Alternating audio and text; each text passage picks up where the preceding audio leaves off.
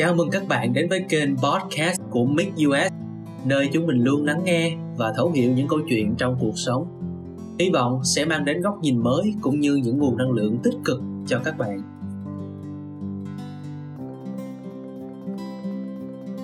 Mình đã từng nghe ở đâu đó một câu nói, đằng sau một vấn đề nhỏ sẽ luôn là những nguyên nhân lớn. Không phải chỉ đơn giản là góc nhìn bi quan, mà thực sự là vấn đề tâm lý. Peer pressure, áp lực đồng trang lứa, vấn đề mà ai trong chúng ta cũng có thể gặp phải. Đến với số podcast hôm nay, chúng ta hãy cùng lắng nghe, tìm hiểu câu chuyện về peer pressure và những biện pháp giúp chúng mình vượt qua nó nhé. Vậy peer pressure thật sự là gì? Theo những chuyên viên tâm lý, peer pressure là một thuật ngữ chuyên ngành giáo dục tâm lý học về việc áp lực đồng trang lứa.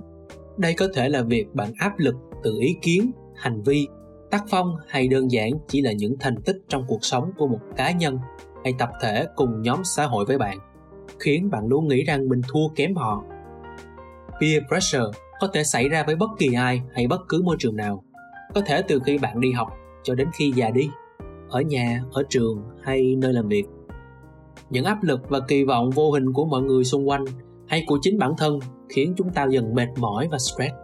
Mỗi một ngày trôi qua, bạn để ý hơn đến ánh nhìn, suy nghĩ và thành tích của bạn bè, đồng nghiệp. Từ đó thay đổi thói quen, cách giao tiếp, lúc nào cũng căng thẳng, lo âu, dễ cáu gắt, khó chịu với mọi thứ. So sánh những thành công của người khác với cuộc sống của mình là những biểu hiện cụ thể của peer pressure mà bạn có thể dễ dàng nhận thấy. Peer pressure có thể xuất hiện do nhiều nguyên nhân khác nhau, như những chuẩn mực của xã hội, xu hướng muốn hòa nhập vào đám đông, tư duy không ổn định và bị ảnh hưởng quá nhiều từ mạng xã hội.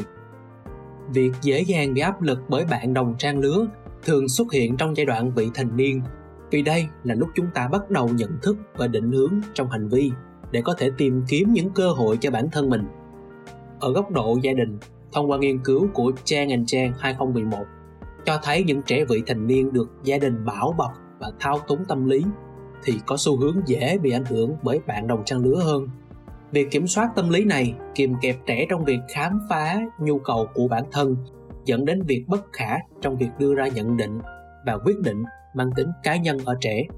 Thành ra trẻ buộc phải nhìn người khác mà sống. Do đó, có phải việc không hiểu chính mình phần nào đó xuất phát từ tổn thương của đứa trẻ bên trong chúng ta khi chúng ta không nhận được sự tự do trong tuổi thơ từ môi trường giáo dục của mình?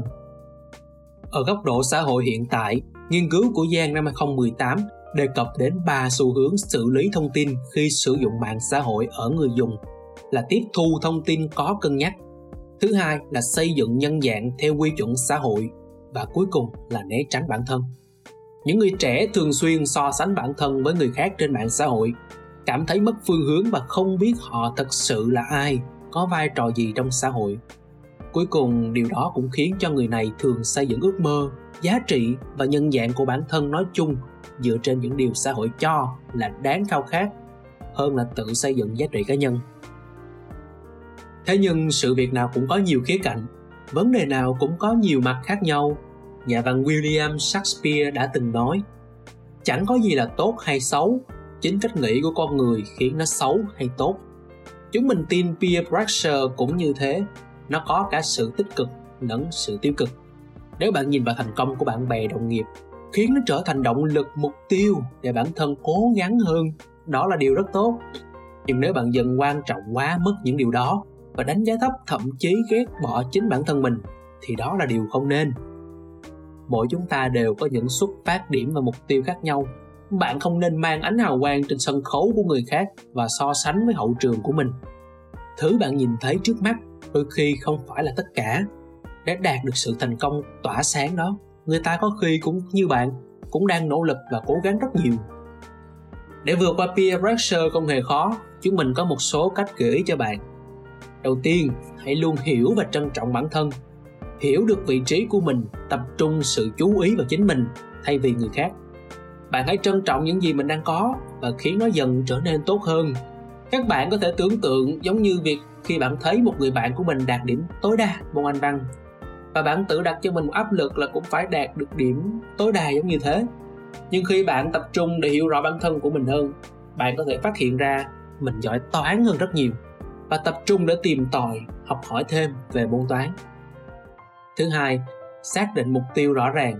Có được một mục tiêu riêng để sống và cố gắng sẽ giúp bạn vui vẻ và có năng lượng để vượt qua khó khăn. Thứ ba, đó là hiểu được giới hạn của mình. Ví dụ, bạn chỉ mới học ngoại ngữ vài năm gần đây, không thể nào mang nó đi so sánh với khả năng và thành tích ngoại ngữ của một bạn đã có năng khiếu hoặc đã học hơn mười năm. Mỗi người sẽ có một khả năng và hành trình riêng, không thể so sánh người này với người khác vì vốn dĩ chúng ta không giống nhau.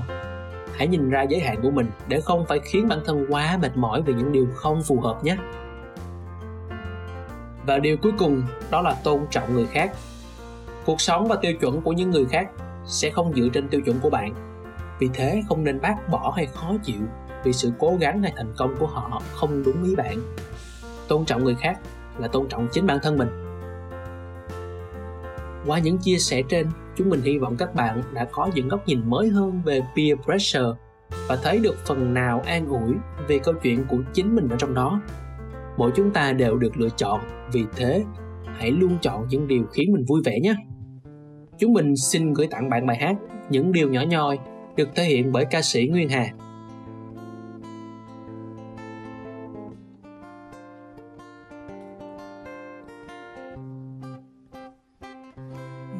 Tháng trôi đi vui buồn tôi đâu biết gì, mãi mê ganh đùa theo phù du chẳng lối thoát.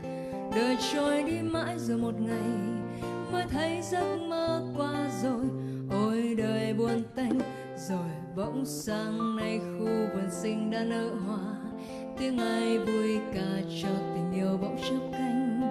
Nhìn sau ánh mắt thật dịu dàng, ta nghe hạnh phúc đang về đây.